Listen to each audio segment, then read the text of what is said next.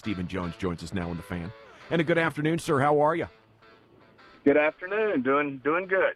Right on, right on, man. Just you know, despite the records, this is one of the most history-rich matchups between an NFC and AFC team. How cool is it for you to see the uh, the black and yellow and the, and the silver and blue out there this weekend? Well, it's going to be outstanding, and uh, of course, uh, hats off to the Steelers and Coach Tomlin and the Rooney family. They've uh, they've really uh, done a good job of uh, putting this team together this year. Obviously, I think the only undefeated team in the league right now, and uh, you know, playing at a high level, we're going to have our hands full, and uh, certainly, uh, you know, it seems like every time they play, they bring a lot of fans too. So uh, it'll be interesting. I think we'll probably have our biggest uh, capacity of, of the year. So uh, hopefully, uh, uh, we've done a lot of good work this week. We feel like, and hopefully, we'll improve again on the defensive side of the ball. Obviously, some challenges there at the quarterback position for us, but uh, we're uh, ready to ready to get after it. Stephen, I I hate I hate myself for the question, and I hate the question, but here it comes. Uh, T.J. Watt, you had obviously an opportunity to draft and decided either wasn't fit or there was somebody you liked better. Twenty nine other teams passed too, but do you guys do you ever look back at that and go, "Dang it"? Absolutely. I mean, you, you always do that if you're truthful and you're honest. Uh, what what you might could have been. left. you know, the the harder part of that is he was in serious contention, and I, you know, I think the biggest issue was, you know, we were playing a four-three there with Rod, and Rod was concerned about, uh, you know, some how he'd hold up against the run in the four-three, and uh, didn't have that same concern with Taco. But uh, obviously, if uh, you had that to do all over again, uh, I wish we would have done that. And of course, he'd fit even probably better in some of the things we're trying to do now uh, with Coach Nolan and, and our defense. So, uh, you know, he's obviously a great player. Uh, uh, he's already on his way to a great career, not unlike his brother, and uh, congratulate the Steelers for getting him. Stephen, uh, as the trade deadline uh, came and went, obviously you didn't get blown away by any offers for your players, though. But you know, in the scouting circles, they're kind of saying that maybe you guys held a little bit of a grudge against Seattle for what happened with Earl Thomas, and maybe that's why you didn't trade with them. Is that true or not, or is that uh, is that something that scouts are just talking about? That's just talk. Uh, I think the world of John Schneider. think the world of the Seahawk organization, Coach Carroll. Uh, there's zero grudges there. You don't get anywhere in business and life uh, if you hold grudges. And uh, uh, certainly, if there was anything there that made any sense for us and them, uh, we'd been more than willing to pull the trigger, and I'm sure they would have been as well. So uh, that's just uh, strictly not true. Stephen Jones Show here on 105.3 The Fan. I know you guys don't like to comment on negotiations and contracts or anything, but does Aldon Smith make sense as a player moving forward? You know, we're so focused right now on this year uh, of just really trying to uh, really go to work every week and – uh, you know, get this team uh, headed in a good direction that everybody feels good about. And, you know, we'll evaluate those things at the end of the year, look at the full body of work uh, with each player. Uh, we'll go through it with Will, with our, uh, and his staff, Coach, uh, Coach McCarthy and his staff, and look at each and every player and see what the landscape's going to be in terms of the salary cap and uh, what our draft picks look like, and, and we'll make decisions based on that how important are the next eight games for guys like Chido and Jourdan Lewis and Xavier Woods? Because if you, you know, we're about this season right now, but as you look forward, the secondary looks pretty darn barren if all your pending free agents didn't return. How big of an eight weeks for you guys to evaluate and figure out who's still going to be here? How is that? I think it's huge. I think it's, uh, you know, it's really big. As I was saying, it's big for every player on this football team. We all need to, uh, you know, they and they know that. I mean, they they they they got to get better. We've got to get better as a team. We've got to see what direction uh, you know each and every player is going in. Uh, you know, for these young guys are uh, you know are going into their uh, last year their contract. It's a contract year for them. It's huge for them, but it's big for us to evaluate them as well. And uh, uh, you make a great point in that uh, you know these are some some guys that all came out in the same draft class together, and uh, you know I know they uh, you know, are wanting to really cash in. So uh, hopefully we'll see the best football is uh, yet to come. And uh, you know, this is going to be big for us, and we certainly want to, uh, as we move forward in this season, uh, we want to get better each and every week and feel feel good about where we're going. You guys got a lot of young guys that are getting some playing time. Uh, a lot of them on defense, but when you look at those guys, do you have any that are standing out to you as, man, I really like the way that guy is developing or that guy is coming along? Well, I think uh, yeah, there's a there's several guys that would fit in that category. I mean, you start with Diggs is probably uh, you know we liked him from day one and knew there were going to be some growing pains playing that corner position uh, in the NFL, uh, but he gets better every week, and uh, we all know he's been close to a lot of a lot of interceptions this year that were really close that he didn't quite make. Now he's starting to make those plays, and you know he's got to work on his eyes and you know cut down on some of the big plays that he's given up. But it was you see he's got a short memory. Gave up a big play early uh, last week, and then came back with two picks and almost a third pick six. So uh, you know fired up about him. Uh, certainly uh, Neville Gallimore is really starting to understand what's going on in there, not unlike Trysten did last year. It took it took him some time, but uh, you know he's getting his opportunities, which is what's important. And you know I think the more these guys play, uh, the more they're, uh, they're they'll develop, and uh, certainly feel like his era's up.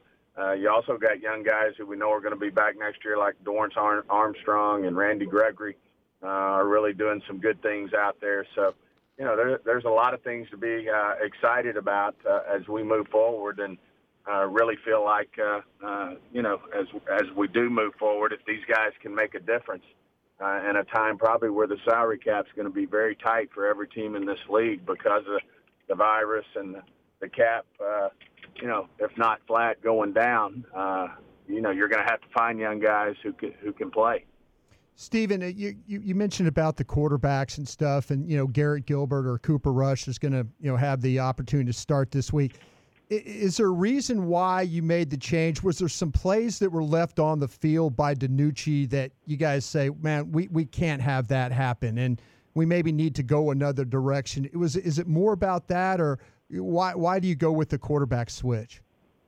Well, we had a lot, as you know, Brian, a lot of great business uh, with Coach Parcells over the years. Uh, Mike McCarthy certainly feels this way. If a court, if you give a guy an opportunity and you just don't feel like he's ready yet, you sure. can certainly kill a guy's confidence. And you know, he, DiNucci has a lot of upside, and I think uh, you know the offensive staff just feels like you know that's not positive for him to go out there and and uh, you know not quite you know be ready yet. And so uh, I think it's one of those things where Mike thinks, you know, this guy. Unfortunately, he didn't get any mini camps. He didn't get any quarterback schools. Everything was virtual. He got no preseason games. I mean, that's a lot to expect out of a seventh round pick from James Madison, who's a rookie, uh, to think you can go in there in the heat of the battle in the NFL and plug and play. I mean, we all know uh, Tony Romo came from a smaller school, and he, you know, he's he was three years in the making. Uh, you know, Mike pointed out that Aaron Rodgers uh, really sat and watched behind Brett Favre for three years, and you know, there's a lot of guys who believe that that's in the best interest of these young quarterbacks that you can really ruin some of them, and they can list you a whole page full of guys who got plugged in right away and struggled, and it killed their confidence, and they never really recovered. So uh, we just feel like this is in DiNucci's best interest, and uh, you know, feel like the other two guys who've been around the league longer uh, give us a better chance to have success.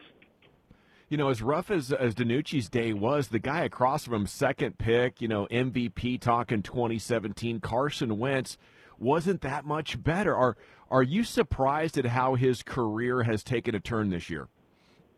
Well, I don't know uh, all the details. Uh, you know, we've got so many problems that we're dealing with ourselves and so many challenges, uh, you know, that I hadn't really paid attention, uh, you know, to Carson's year. You know, I know we really love Carson Wentz coming out. I know he's a top-notch individual.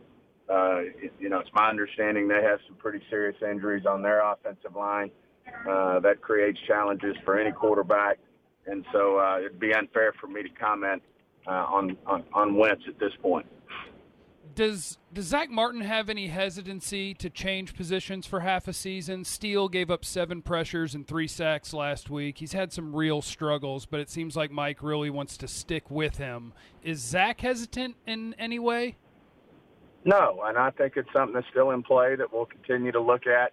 Uh, you know, you got to give Steele. Uh, you got to understand he's going. That's two big time fronts we've gone against back to back, and uh, you know that Graham's given our right tackle a fit uh, for for years. Whether it's Lyle, whether it's Doug Free, and whether it's Steele, uh, you know he's he gives them a handful, and uh, you know you got Big Cox in there, and then of course the week before we uh, that Washington Redskins uh, line's loaded with number one. So, you know, we just gotta uh, gotta continue to develop these young guys. I think that Zack would do whatever he's asked, and he'd go out there, and I promise you, he'd play it at a Pro Bowl level uh, if that's what we needed. So it's certainly something that stays in play, and we'll continue to look at it. Stephen, I, I know you don't believe in moral victories and stuff, and you know, but your defense did play better last week, and whether it was the Eagles or whatever, but overall, watching that tape, you had to be at least pleased that that maybe you turned the corner on some of the issues that you guys have had. Well, I, I do think we played better, and uh, we made strides. But uh, you know, you you got to start uh, put, stacking those up back to back, and uh, you know, you got to put uh, you know string some games together where you play consistent. And uh, uh, certainly, we're going to get another big challenge Sure. here. Uh, the Steelers love to run it; they're physical, and uh, but uh, we've got to continue uh, to see these guys uh, put together and our staff put together back-to-back games and, and have that kind of success before you say, "Hey, we, we've arrived and, and we're getting this now." It's Stephen Jones here with us on the fan. Generally speaking, at corner, are you more comfortable with the profile of a player who's more boom or bust as far as you know turnovers or and big plays, or are you more comfortable with a corner who who doesn't give up the big plays and doesn't get the takeaways? That's a great question. Uh, you know what you what I'm comfortable with. Uh, you know, boom or bust, or uh, you know that part concerns me. But I do think young players uh, you give up big plays early if you if you really feel like, which I think is the case with Diggs, that he's going to get the, the big plays out of him, and then he's going to continue to have success with uh, you know making plays. Then uh, I, I'd rather have that versus a player who's not going to make plays on the ball be consistent, especially if we think he, he's going to develop into the player that does make plays and uh, rarely gives up the big plays. Stephen, we asked Joe Looney this yesterday in honor of Halloween, his top three candies, and he picked Almond Joy as his favorite, which was really disappointing to everybody. Um, when you're stealing candy from one of your kids or a family member, what are what are the three favorites? Well, I'd have to say uh, uh, Butterfinger for sure is the top of my list, probably followed real close by a Reese's Peanut Butter Cup. And if I got to throw a third one in there, I'd have to Hello give it to the Snickers bar. Hey, how are you? Very good, Stephen. Sounds like a good time to let you go, man. Give him hell over there. We'll be pulling for you. Sounds good.